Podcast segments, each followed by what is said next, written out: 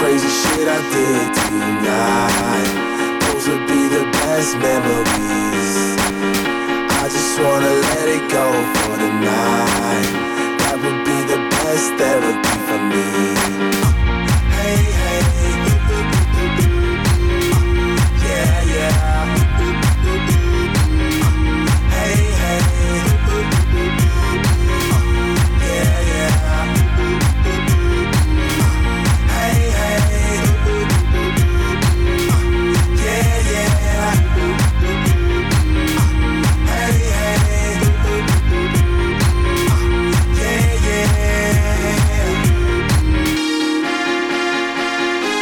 Hello, my friends. It is December 1st, 2021. I am Critch, and you are tuned into Canadian Patriot Radio. Welcome, my friends. I know the shows have been a little bit sparse lately, simply because I am still hunting. A buddy of mine got his whitetail on the ground. I helped him out with that hunt. And I myself, though, still haven't got mine on the ground, so it's getting right down to the wire, to the bitter end, my friends. So we'll see if I can turn it out here and tomorrow, because that's all the time I've got. So... With that being said, after this week, the show should get a little bit more regular. I have another Calgary trip floating in the background as well. But I should be able to start kicking out a couple episodes a week here now, starting next week. So my apologies and thanks for being patient through this time of extreme outdoor activity for me. So what are we going to start with today, my friends? We're going to start with an article that was brought to my attention from the DARPA Antidote. Now, this kind of ties into all the AI talk that we're seeing, the whole biodigital convergence article that you've seen released in Canada, basically how they're all talking about all the world governments, including all your top globalist losers, how they're all talking about AI and integrating AI into society, so on and so forth. This is just a glimpse into the technology that they are letting us now know about. So one thing I always hold, the one golden rule I always hold close to my chest is if they're telling you about it in the public sphere, A, usually they've already done it, and B, they're probably 50 years well more advanced than what they're telling us. But anyway, this article comes to us by way of Blaze Media, and the title reads, "The World's First Living Robots, Developed with AI and Stem Cells, are now able to reproduce." This is by Sarah Taylor, and it was written on November 30th, 2021. Scientists say that the world's first living, self-healing robots, known as Xenobots, can now reproduce in a way that's not been observed in plants or animals. Researchers at the University of Vermont, Tufts University, and Harvard University Wyss Institute for Biology inspired engineering debuted the Xenobots. Formed from stem cells of African clawed frogs in 2020, CNN reported. That year, scientists insisted that the Xenobots could not reproduce. What are the details? 1 year after the Xenobots unveiling, Michael Levin, co-lead author of the new research, as well as professor of biology and director of the Allen Discovery Center at Tufts University, said that he was astounded by the knowledge that the Xenobots can reproduce. Frogs have a way of reproducing that they normally use, but when you liberate the cells from the rest of the embryo and you give them a chance to figure out how to be in a new environment, not only do they figure out a new way to move, but they also figure out, apparently, a new way to reproduce. He said in reference to the new study, which was published in a peer-reviewed scientific journal, PNAS, on Monday. According to a Monday CNN report, C-shaped parent Xenobots collect and compress loose stem cells together into piles, which can mature into offspring. The study showed that Xenobot organisms can locate nearby other single cells and assemble new Xenobots, which will then turn mature and begin the process of reproduction with other single cells once more. The organisms, which are said to be less than a millimeter wide, are designed on an AI mainframe and assembled by hand. Study researcher Douglas Blackiston added, people have thought for quite a long time that we've worked out all the ways that life can reproduce or replicate. But this is something that's never been observed before. Josh Bongard, a computer scientist professor and robotics expert at the University of Vermont, as well as lead author of the study, added that robots aren't simply metal and wires, and that an engineered combination of molecular biology and artificial intelligence meets the definition of what a robot is. Most people think of robots as made of metal and ceramics, but it's not so much what a robot is made of from what it does, which is act on its own behalf of people, Bongard explained, in a way that it's a robot, but it's also clearly an organism made from genetically unmodified frog cells. Bongard in 2020 added, these are novel living machines. They're neither a traditional robot nor a known species of animal. It's a new class of artifact, a living programmable organism. According to the researchers' website, such engineering could repair birth defects, reprogram tumors into normal tissue, regenerate after traumatic injury or degenerative disease, and defeat aging. So right there is very telling. That paragraph is very telling, my friends, because they are already planning on injecting these xenobots into humans. Now, granted, they are thinking of it in positive ways, which is very exciting. It is very cool. But how would you feel to know that you've got a self-replicating AI, probably sentient AI bot, for lack of better words, running around in your system that can self-replicate? I myself would not be keen on that idea. In the 2020 study, which was partially funded by the Defense Advanced Research Project Agency, a federal group that oversees the development of technology for military use, also determined that xenobots could be used to remove microplastics from the world's oceans, clean up radioactive waste, and even work in a medically invasive capacity, scraping plaque from human arteries. How do you guys feel about that? So this is what they're telling you in the public sphere. They're calling this a new discovery, but you learn in the last paragraph that the military was involved, and you can bet your bottom dollar that they aren't thinking about doing good things for the planet. Maybe they are. Maybe I am very highly skeptical of every central authority organization, and I could be looking deeper into it than maybe I need to be. But as you know, the world is still run by psychopaths. And I don't think it's a real stretch to say that they would use these to either control or eliminate you.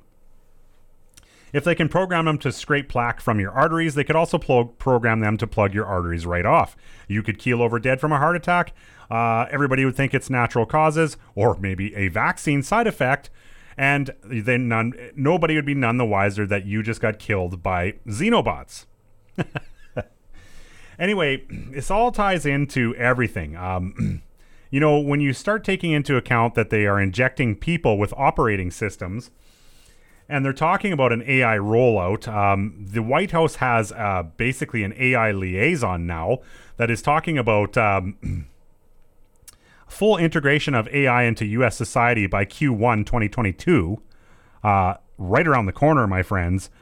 This kind of stuff, when you see little tidbit articles like this, my ears tend to perk up because this has always been lurking around in the background. You know, by watching these weird sociopaths with their control on Hollywood and the music industry, they've been telling you for a very long time that they want basically an AI integration. You can look at any of the recent Taylor Swift videos and figure that out, where she's basically dancing around as a half-human cyborg in a lot of them. But like always with the Satanists or the Luciferians, they have to tell you what they're planning, and this could be, in a roundabout way, letting you know what they are planning.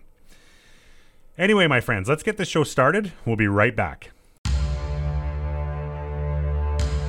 Welcome, friends, to Canadian Patriot Radio, where conspiracy is not theory, and political corruption finds the spotlight.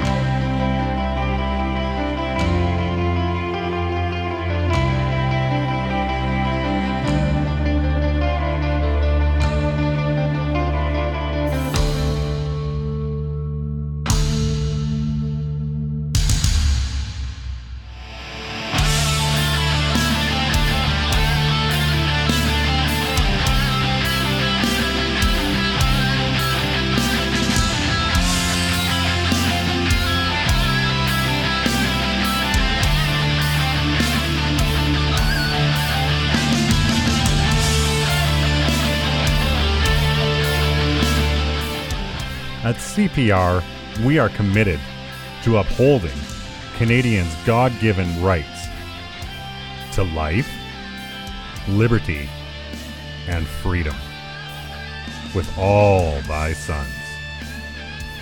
Command.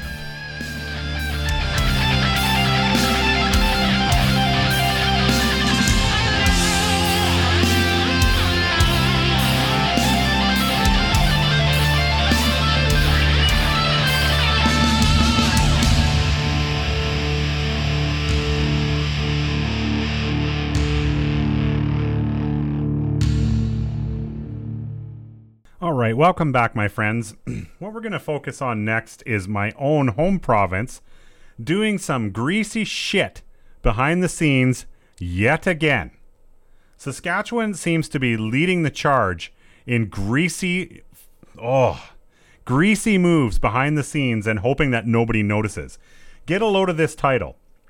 Saskatchewan legislation protects employers from lawsuits over COVID-19 measures, by Connor O'David, written November 30th, 2021.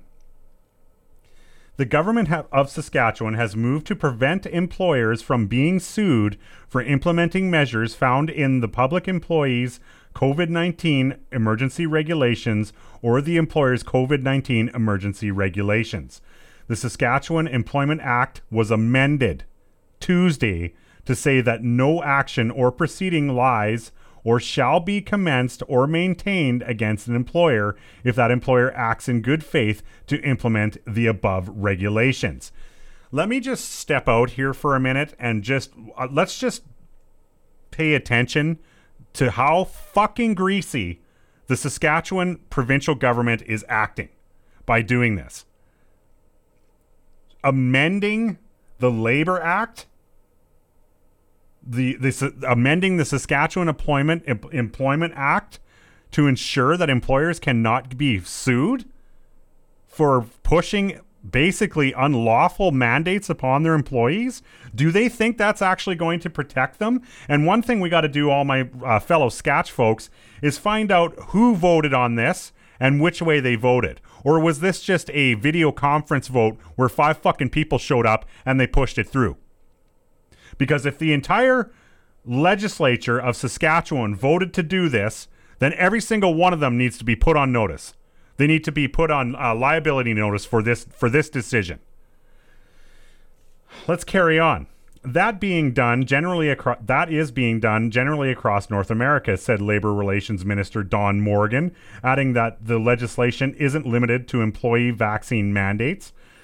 It's a broad general thing that would cover anything related to COVID-19, signage, lack of signage, whatever else might reasonably arise from it.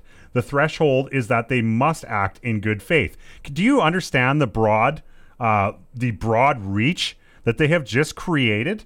Like, companies now can mandate whatever the fuck they want, and then they can call it in good faith, and employees now have to just follow in suit. Like, that, this is complete nuts. This is insanity, is what it is. Oh my God. Morgan said the changes don't come in response to any particular legal challenge. Yeah, right. We aren't trying to target a specific lawsuit that's being started or being threatened, he said.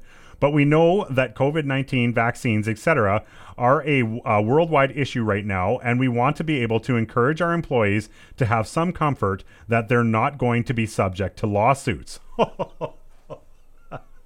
The action comes through an amendment to the Saskatchewan Employment Act, which received royal assent Tuesday.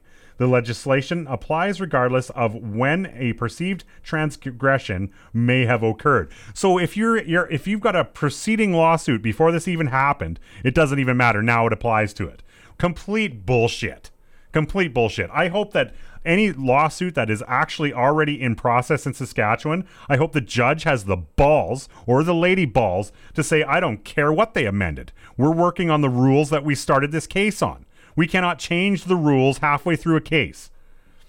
Anyway, like I was saying, it's time, my friends, all my Scotch friends, that every single person in the Saskatchewan member or legislation needs to be put on liability notice for their behavior. It has gone beyond, like, the fact that they passed the War Act was one thing, and they've got perfect little loopholes to excuse their behavior. They can say, well, they have said to me, because I've been emailing them the whole time, and the Minister of Justice came back and said, well, it's an old act, but we had to use it to basically force the medical industry into doing what we needed, which is complete BS. You and I both know it's BS, but they have loopholes. Whereas this, they don't have loopholes. This is just greasy shit to change employment acts so that you can protect yourself from being sued, or anybody that's pushing an unlawful mandate from being sued. What's to stop? Let's just take a step out even further. Okay, you want to play this fucking game? We will start issuing notice of liability to each and every person involved in any employment. So that's going to fuck with their insurance. And then we're going to sue that person individually. We won't even fuck around with labor or labor standards. We'll sue the person individually for infringing on our right to earn a living in Canada. It'll be nothing to do with labor, employment. It'll be one person suing another person for them fucking them over. How's that sound? How are you going to stop that, you greasy fucks? Anyway, as you can tell, that pisses me right off. So let's get into the next order of business that is going to make us all a lot happier, because on the federal stage in Canada, people are speaking up, and they aren't just speaking anymore, they're yelling. Now, the title of this comes to us by way of Thoughts Captured, Exploring, Observing, Contributing, and the title reads, OAG employee questions medical experiment mandates. No authors listed, but this is just, you guys got to hear this whole thing.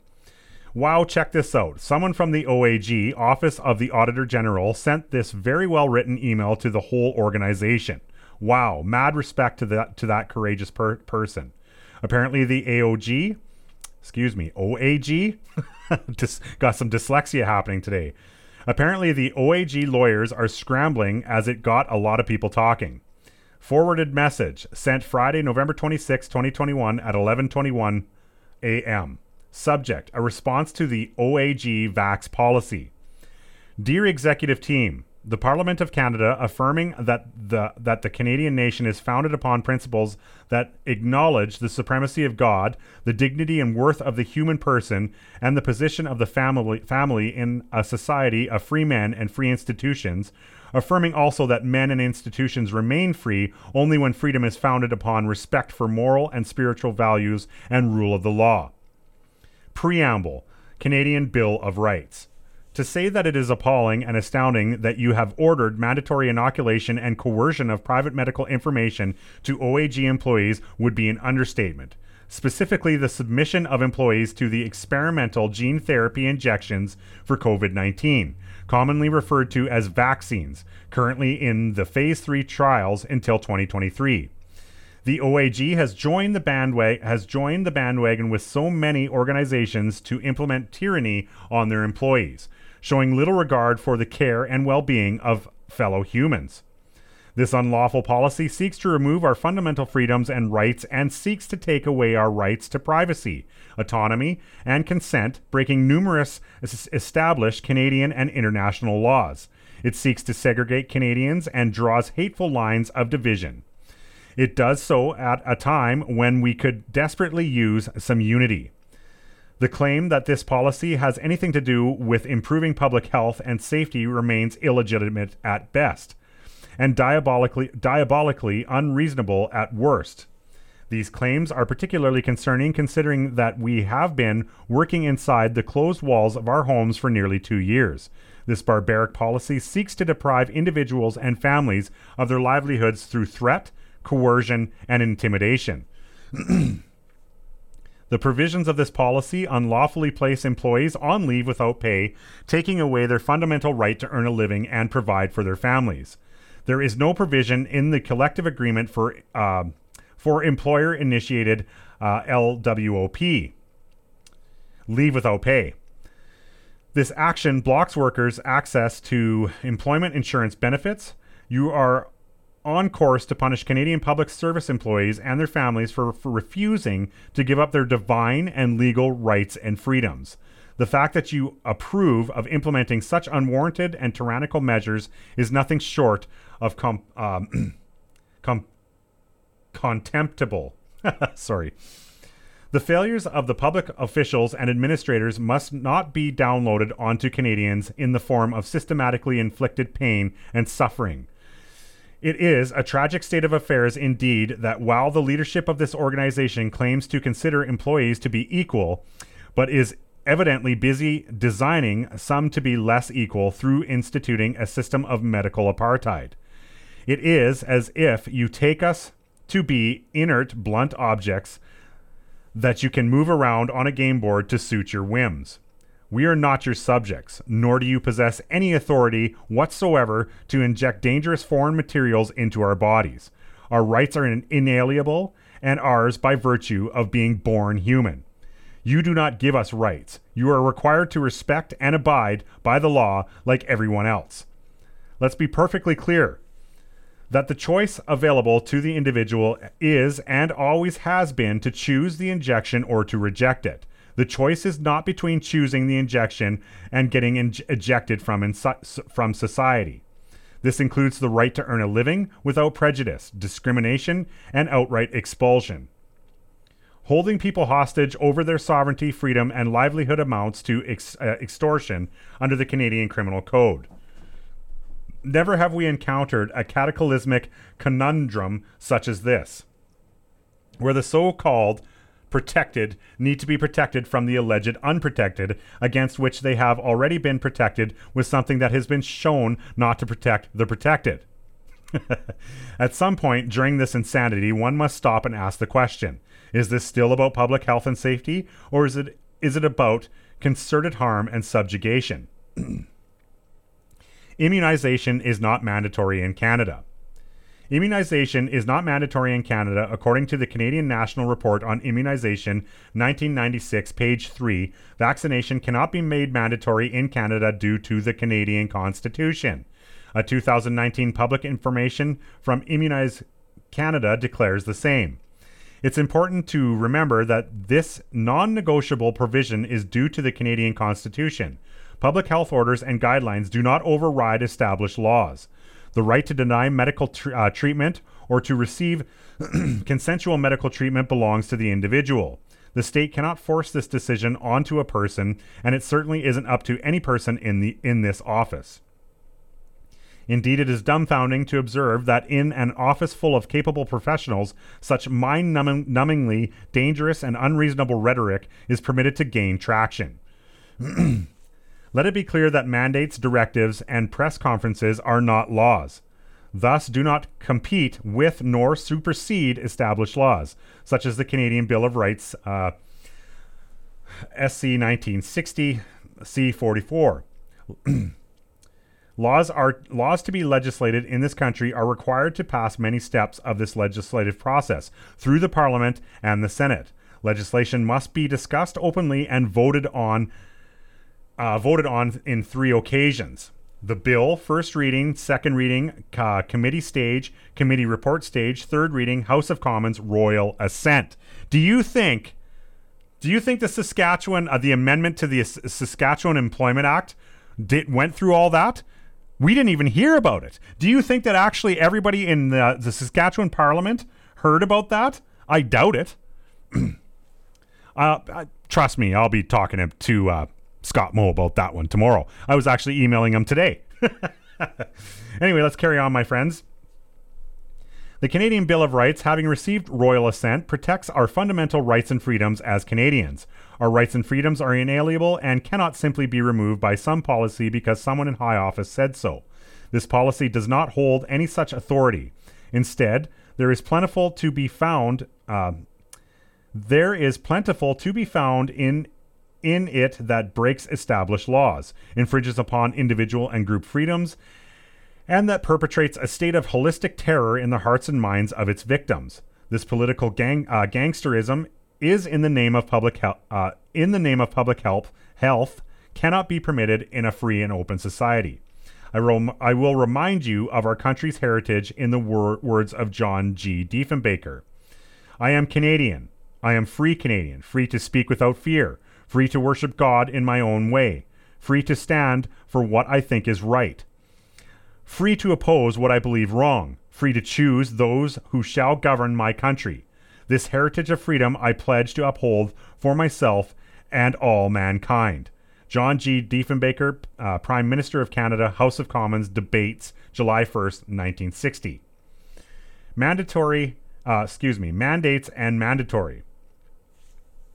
Black's Law Dictionary provides the definition of a mandate. A mandate, by definition, is gratuitous and is ineffective unless agreed upon by the mandatory. It becomes effective only if the mandatory, in this case the employee, voluntarily agrees to it. It is an offer to contract, and it requires consent and agreement. Accordingly, it is meaningless, and no contract is established. Because of this gratuitous nature of the mandate, it is done or performed without obligation. I do not agree, nor do I consent to this unlawful mandate. In a normal world, all of this nonsense would be called out for what it is and responsible parties held accountable under the law for their transgressions.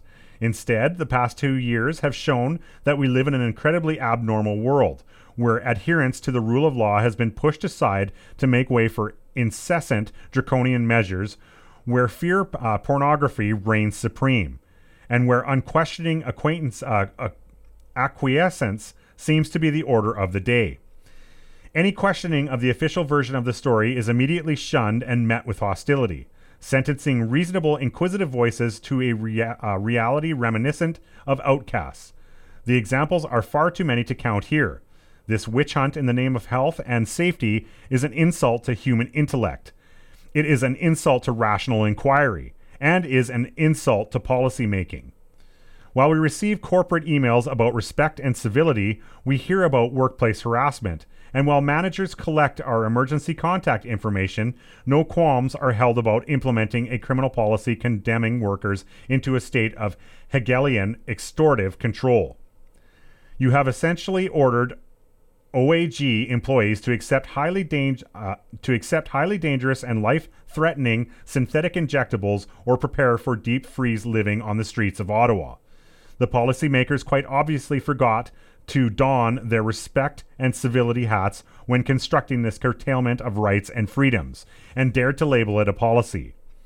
Where is the respect and civility of the workers' rights, their choices, their right to life and liberty, and by extension, for rights of their families? There is quite the disconnect between demanding respect and civility and then enforcing the rights infringing policy. So much for caring for people's mental health, so much for diversity and inclusivity. Leave without pay. There is no provision in the collective agreement for the employer to force employees on leave without pay. The employer cannot just decide to put the employee on unpaid leave. While available as one of the options of leave without pay is initiated by the employee, or it requires the voluntary consent of the employee. This means the employees can take an unpaid leave, but the employer cannot force them. There are no provisions in the Canadian Labour Code Part 2 and Part 3 that allow the employer to forcibly place employees on leave without pay. Case law. Kabakman v. Industrial Alliance Life Insurance Co. Summary. If the employee is available and willing to work, the employer cannot place an employee on administrative suspension without pay.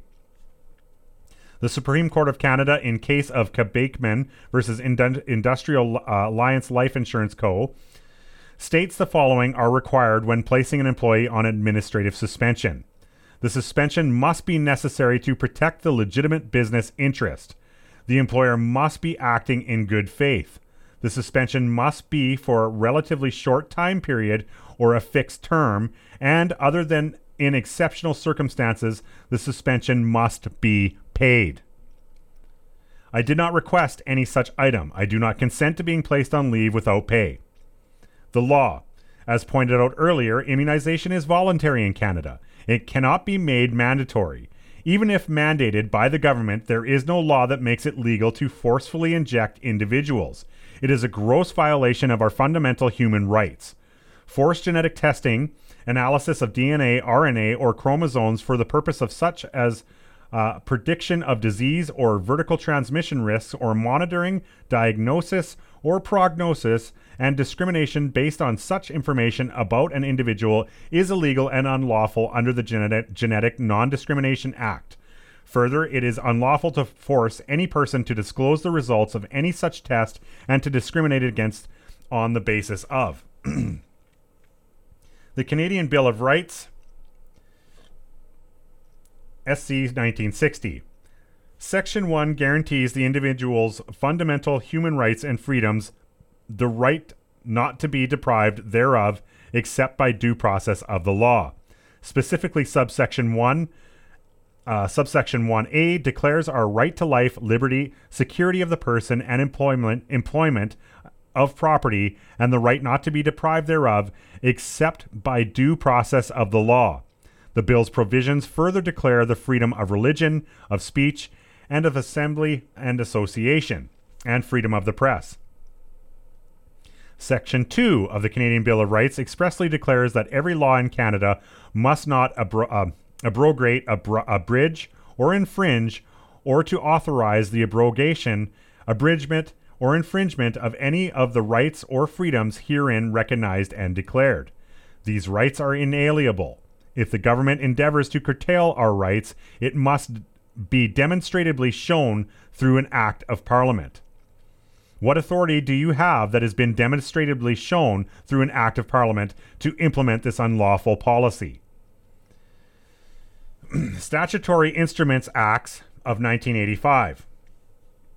Section 3, subsection 2C states that the clerk of the Privy Council, in consultation with the Deputy Minister of Justice, shall examine the proposed regulation to ensure that it does not trespass unduly on existing rights and freedoms and is not in any case inconsistent with the purpose of the provisions of the Charter of the Canadian Bill of Rights. OAG's framework for the implementation of the policy on COVID-19 vaccination infringes upon numerous existing rights, freedoms, laws protecting privacy and medical autonomy. Number 3, Emergencies Act, 1985. The preamble declares that the Governor and Council, in taking such special temporary measures, would be subject to the Canadian Charter of Rights and Freedoms and the Canadian Bill of Rights, and must have regard to the International Covenant on Civil and Political Rights, particularly with respect to those fundamental rights that are not limited or abridged even in a national emergency. Ooh, that's a good one. A nationwide emergency has not been declared. Even if the government is taking special temporary measures to ensure safety and security during national emergencies, the existing fundamental rights and freedoms cannot be removed. Number 4, Financial Administration Act of 1985. As discussed earlier in point 1, this act must not limit nor eliminate in any shape or form the inalienable rights of Canadians protected in the Canadian Bill of Rights. Section 1 and 2 of the bill make this abundantly clear. Well, Section 7 and Section 11.1 of the Financial Administration Act provide for the administration of certain aspects of the Government of Canada. These activities must not infringe upon existing laws. The AOG policy on vaccination is a direct violation of the provisions of the Canadian Bill of Rights and therefore is invalid. Number 5, the Criminal Code of Canada, 1985. The Criminal Code of Canada defines the enforcement of this vaccine policy as criminal offenses under the following sections. Section 246.1, subsection 1, uttering threats. Section 246.1, subsection 1-2, punishment criminal codes. Section 264.1, subsection 1-2-3, describe that uttering threats is a criminal offense, and everyone who commits an offense under these sections is guilty of an indictable offense and liable to imprisonment. Section 265, subsection 1, assault. Section 265, subsection 3, consent. Criminal Code, Section 265, subsection 1, states that a person commits an assault when a, without consent of another person, applies force directly or indirectly, b, attempts to or threatens. Section 265, subsection 3, further describes the invalidity of forced consent. Section 346, subsection 1, extortion. Subsection 346, subsection 1.1, extortion as an indictable offense. I'm just going to skip reading all the sections and subsections. I'm just going to give you the title from this point on and then give you the actual explanation. Describe the extortive behavior and it being an indictable offense. In this case, to obtain certain highly private information through coercion and threatening with retaliatory measures. Public incitement of hatred. Outlines public incitement of hatred against identifiable groups. It is being an indictable offense and liability of imprisonment. With this policy, you are openly and unlawfully threatening employees with non-consensual and invasive medical treatments. You are threatening employees with experimental vaccines and or DNA, RNA testing, that if they do not comply, you will remove their fundamental right to earn a living and provide for their families. You are publicly issuing threats to discriminate against identifiable groups of employees if they don't sign away their rights and fall in line with certain draconian measures. Number 6, case law on informed consent. Parmley versus Parmley in 1945. Informed consent medical, page 645. Summary. Informed consent is required for medical treatments. Consent must be given freely and informative about and information about risks involved must be provided. B, Hopp versus Lepp, 1980. Informed consent medical, page 196. Summary.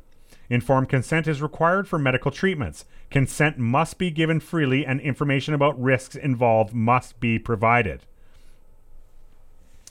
C, R versus Uenchuk, 1999.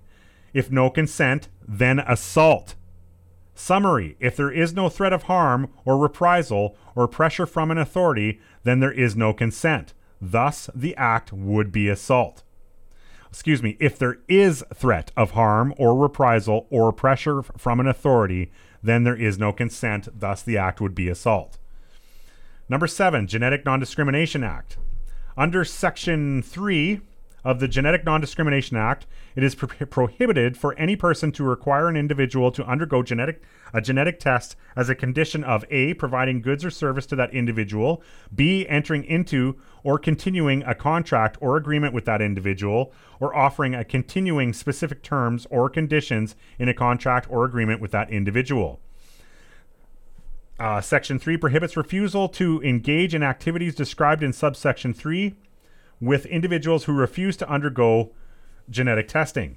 Section 4 prohibits any requirement for an individual to disclose the results of a genetic test as a condition of engaging in activities described in subsection 3. The Act further prohibits refusal to engage in activities described on the basis that an individual has refused to disclose the result of a genetic test. This act makes it abundantly clear that it is unlawful to discriminate on the basis of genetic characteristics, to require genetic testing, and to disclose the result of genetic test results analyzing DNA, RNA. This type of incredibly invasive forced testing is not permitted in this country.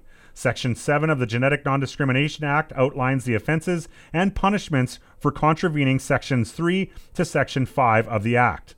Contraventions of the provisions of Section 3 to 5 of this Act are indictable offenses punishable with fines and or imprisonment. You cannot force the RT-PCR or any other type of genetic testing that analyzes DNA, RNA for the purpose described in this Act.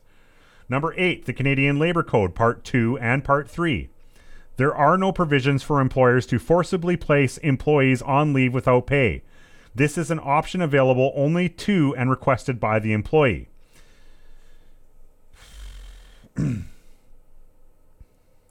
Case law, Kabakman v. Industrial Alliance Life Insurance Co. Summary, if the employee is available and willing to work, the employer cannot place an employee on administrative suspension without pay. Number 9, the Canadian Human Rights Act of 1985.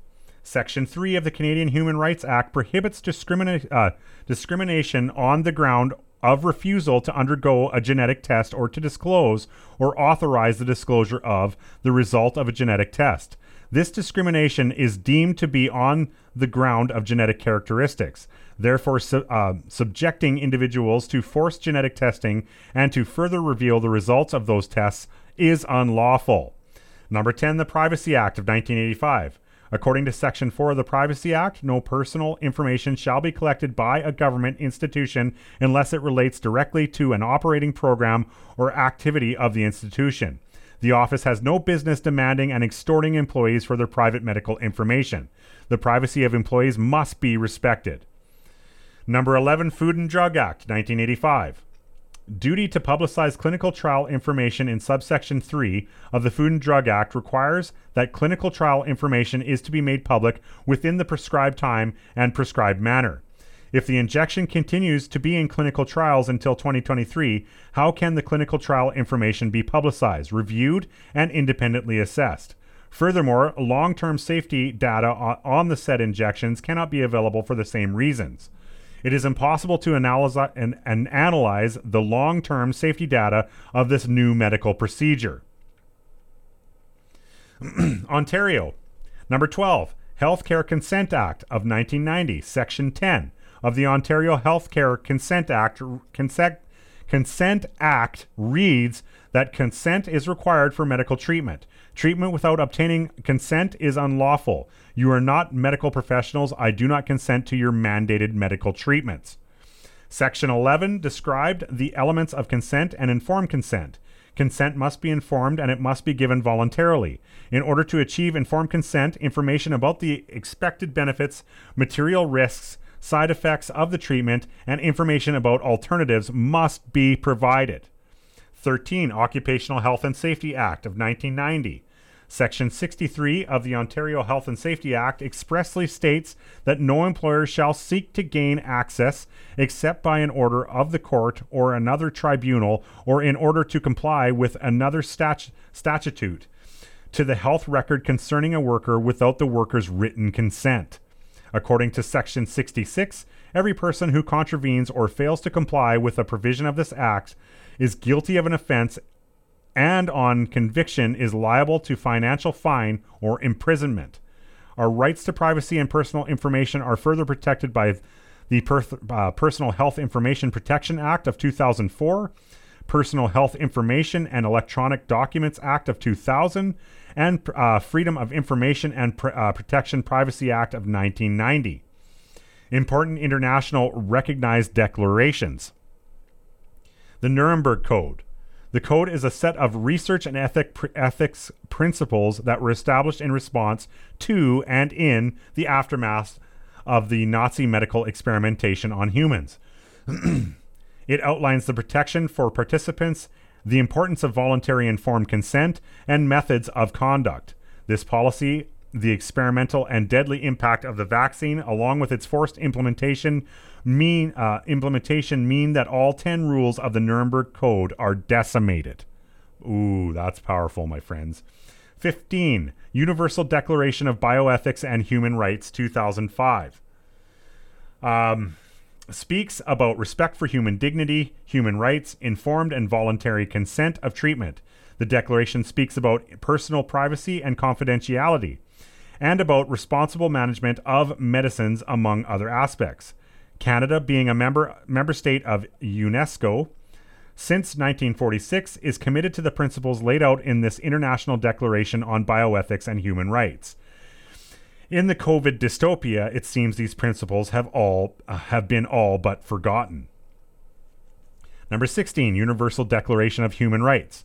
Canada's own human rights laws stem out of the Universal Declaration of Human Rights. This declaration recognizes that universal rights of humans. Articles 1 to 3 discuss the basic and fundamental rights to be free and equal, the right to life, liberty, and security, much like the rights recognized in our Canadian Bill of Rights. Articles 7, 12, 18 to 21 further discuss freedoms and discrimination-free treatment of humans. Article 23 focuses on the right to free choice of employment and the right to discrimination-free work. One wonders how this can be achieved and respected with evidently unlawful work policies. 17. The WMA Declaration of Helsinki.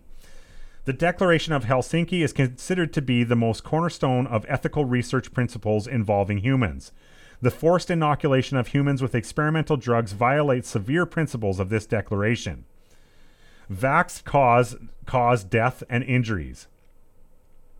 Vaccine development, testing, and regulation is a painstaking process that takes years of dedication and hard work to complete. Hastily rushed out the door, experimental COVID-19 products have not gone through the same process and rigor. Long-term safety and efficacy data that is crucial for assessment is not available. What's worse, various injury reporting databases show the immediate after effects of vax-caused injuries and deaths has quickly reached unprecedented levels and continues to paint a dark and sinister picture.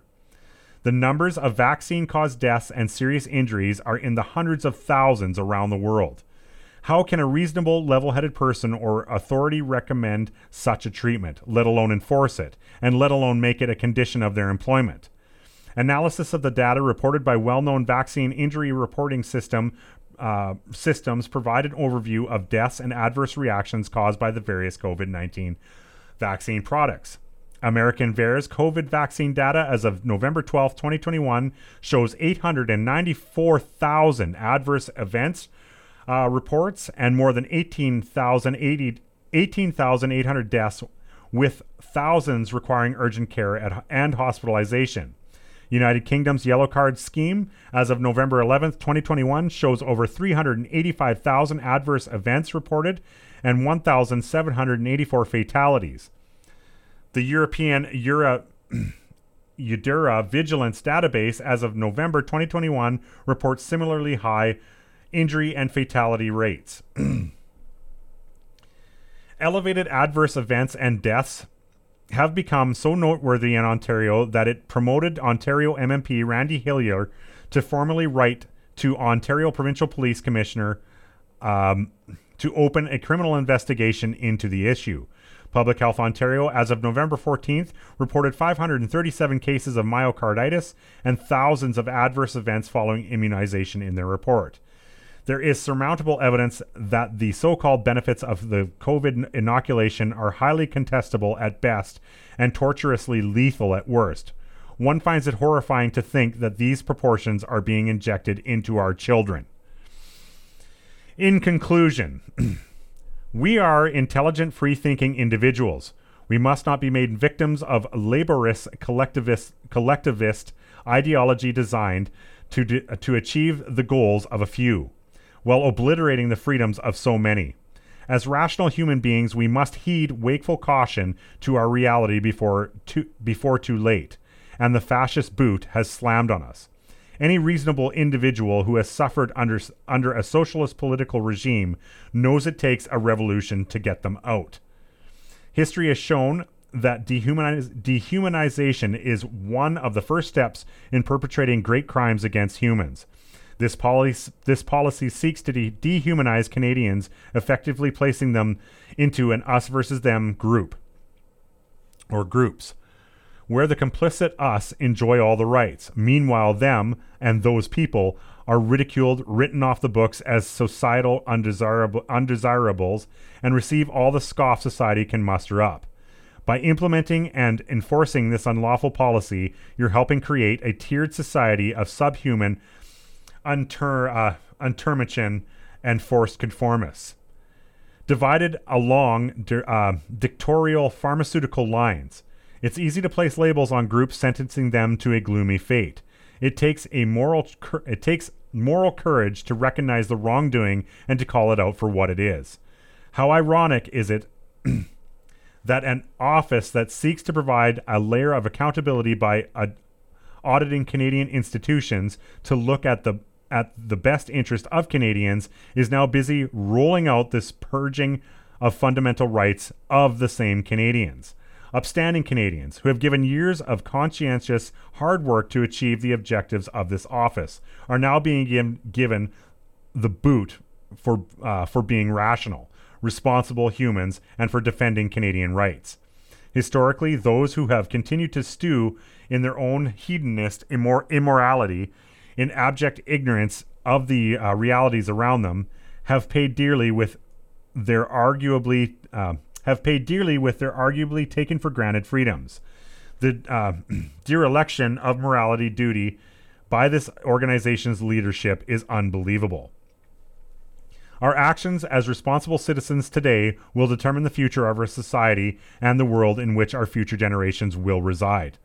Our efforts today will decide if society, our children, will live in a free and open one, or will be in a malevolent, evil entity directing them into a dark, unhuman abyss. The fascist regimes of past could possibly inflict brutal oppression on people, unless and until the capable, intelligent people of the time turned a blind eye to it and simply allowed it to happen. When lies are told over truth and told wholesale with such frequency and conviction by so many, the truth becomes murky to the point that it ceases to be identifiable from falsehood. The price to pay for such large-scale immorality must be most egregious. Finally, I remind you kindly but firmly that our rights, freedoms, and civil liberties are not yours to take away. Stop violating our rights and stop threatening us with injections and boosters just so we can keep our jobs. Thanks. That was epic. Oh my God, my friends. So I had proofread a lot of it, but it was just wicked. The fact that they offered up case law. I'll tell you what, I'll put this in the Telegram room because it is so good. And everybody needs to, anybody that's facing, if you're facing a mandate at your job and you are potentially looking at unemployment, I literally would just print this out and hand it to your boss.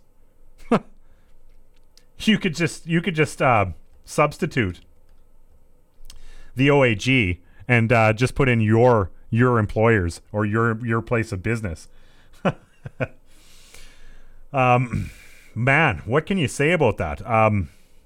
It was just epic, my friends. I loved every part of it.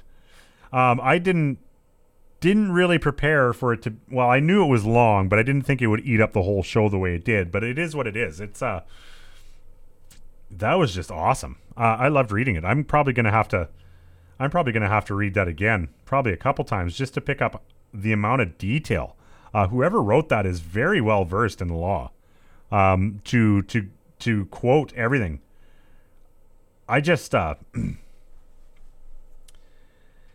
almost am pretty tempted to just print this out and send it to Scott Moe and say, how do you think that you are amending employment acts in this country without going through the proper process? Holy smokes. Anyway, my friends, that's where we're going to end this one. So, like always, if you want to reach out to me, it is find me on Facebook at Canadian Patriot Radio. Click on that message button and you will be talking directly to me. So if you want to send me information or just say hello, feel free to do that. If you prefer email, it's canadianpatriotradio@gmail.com. Man, you can tell sometimes when I read these extremely long articles, I start tripping over my tongue. But it is what it is. And then I encourage everybody to join the conversation on Telegram. It's t.me/Canadian Patriot Radio. Through this hunting season, I've been a little bit absent on that channel as well, but the conversation is ongoing. I'm not the only contributor. There's everybody that's on the channel is putting up good stuff. It's great to be a part of a group sharing such good information. So feel free to join that convo at any time, my friends. And if you prefer websites, it's CanadianPatriotRadio.ca.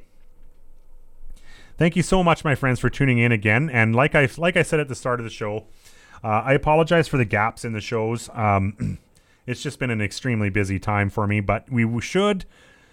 for everything that I can foresee, we should be returning to normal next week. So it will be a couple shows minimum a week. Maybe I'll try and get in and do 3 shows just to make up for the last couple weeks.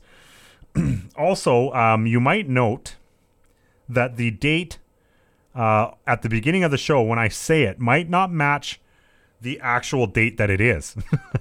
The reason being is sometimes I'm getting in super late to record these. So I record them and then I upload them the next day. So if you are seeing the dates not match when you're actually listening to it, don't overthink it. It's just the fact that I'm doing it in 2 stages. So anyway, my friends, with that all being said, until next time, in all thy sons command.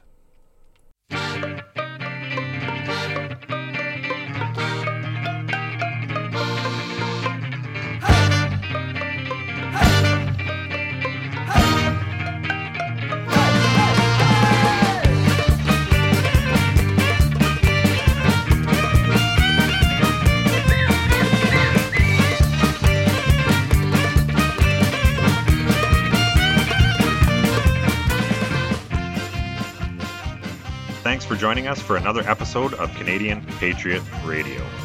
CPR is not filmed before a live studio audience. If you like the show, friends, make sure you give us a thumbs up and share us on all your social media platforms. Until next time, take care.